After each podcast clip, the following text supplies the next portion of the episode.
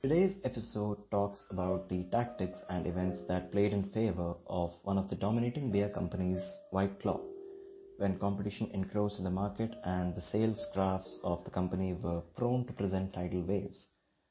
Now, any company dominating its field has one and only one objective, to keep the crown at the least, if not ascend its domination.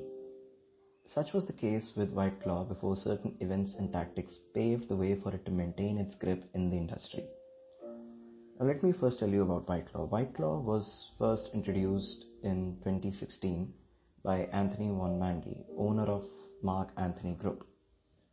Von Mandy is no stranger to the alcohol business. He is the original founder of Mike's Hard Lemonade, and his vineyards have hosted royalty Prince William and Kate Middleton. Since then, his product White Claw has grown to capture over fifty-four percent of the hard seltzer market share.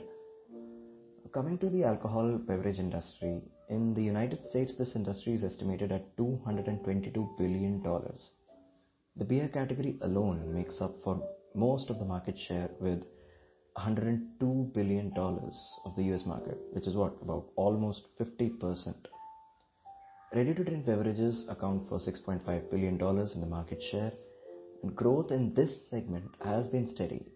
Grown specifically for hard seltzers has been estimated at two hundred percent between twenty eighteen and twenty nineteen. The demand for ready-to-drink beverage market is forecasted to grow at about four point eight percent by twenty twenty-three, which is next year.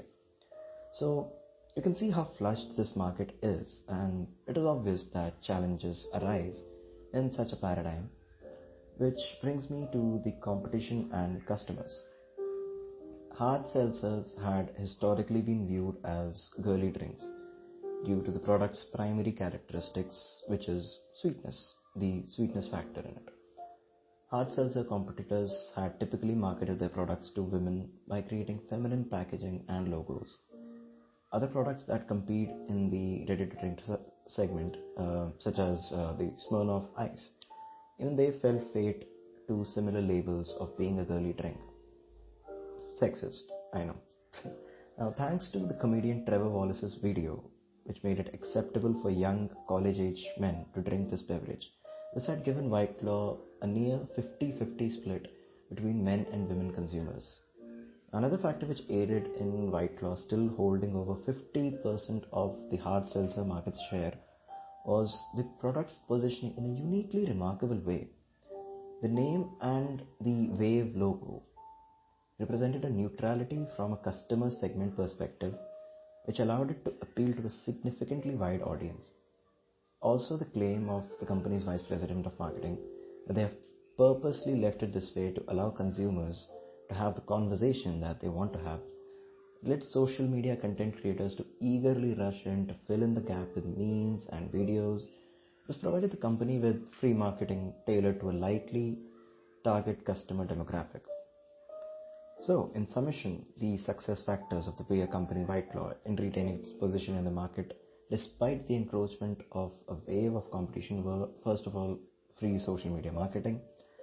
It is believed that the video itself paved the path for it to be socially acceptable for college-age men to drink. Now, previously, anyone who was caught drinking White Claw would basically be mortified for drinking a girly drink. This expanded the customer base, with men trading in beers for light, refreshing spiked seltzers. White Claw's product fits perfectly with where consumer tr- trends are heading. Firstly, consumers these days prefer healthier options, which White Claw's low-calorie and gluten-free product offers. Americans spend approximately one point seven billion dollars in restaurants on sparkling water alone. An alcoholic version of the product being the next big product makes sense. Being able to capitalize on both factors allowed White Claw to be successful and experience triple-digit growth. So, I hope you enjoyed this podcast, and stay tuned for such fascinating cases, and I shall see you next week. Thank you for listening to this, and have a great day ahead.